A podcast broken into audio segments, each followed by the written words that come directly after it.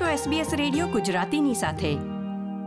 નમસ્કાર, સોમવાર ચોવીસમી જુલાઈ બે હજાર ત્રેવીસના મુખ્ય સમાચાર આપ સાંભળી રહ્યા છો. નીતલ દેસાઈ પાસેથી SBS ગુજરાતી પર.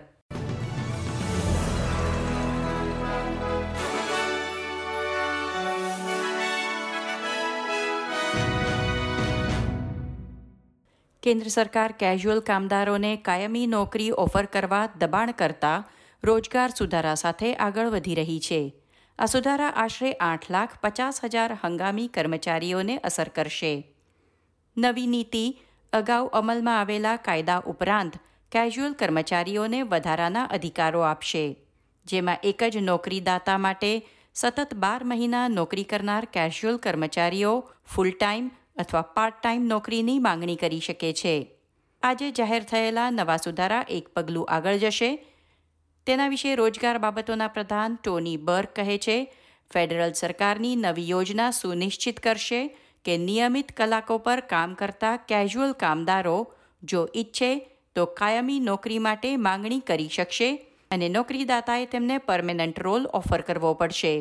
કામદારો માટે ઓફર સ્વીકારવી ફરજિયાત નથી. સિક લીવ માટે પગાર અને રજાના દિવસો માટે પગાર મેળવવાના હકને બદલે કેઝ્યુઅલ લોડિંગ મેળવવાનું ચાલુ રાખવા માંગે, તે કેઝ્યુઅલ કર્મચારીઓ તેમની નોકરી યથાવત રાખી શકશે. રોયલ ઓસ્ટ્રેલિયન એરફોર્સના હર્ક્યુલિસ સી વન થર્ટી એરક્રાફ્ટના કાફલાને લગભગ બમણો કરવા માટે એલ્બનીઝી સરકારે દસ બિલિયન ડોલરના રોકાણની જાહેરાત કરી છે.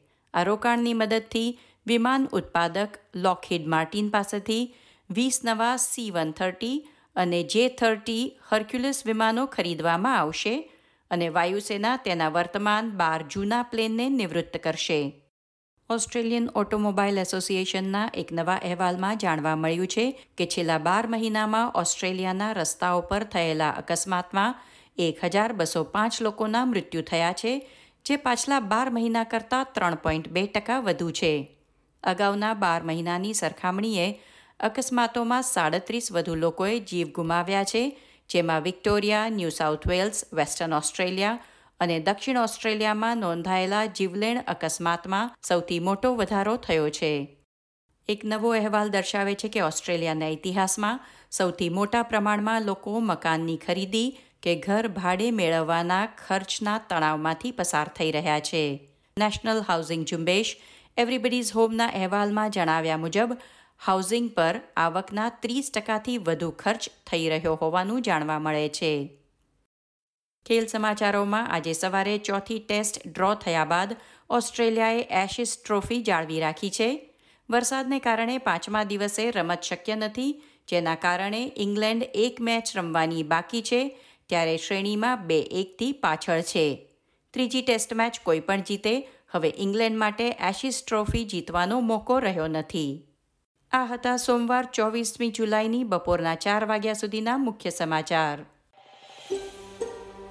આ પ્રકારની વધુ માહિતી મેળવવા માંગો છો? અમને સાંભળી શકશો Apple podcast Google podcast Spotify કે જ્યાં પણ તમે તમારા પોડકાસ્ટ મેળવતા હોવ.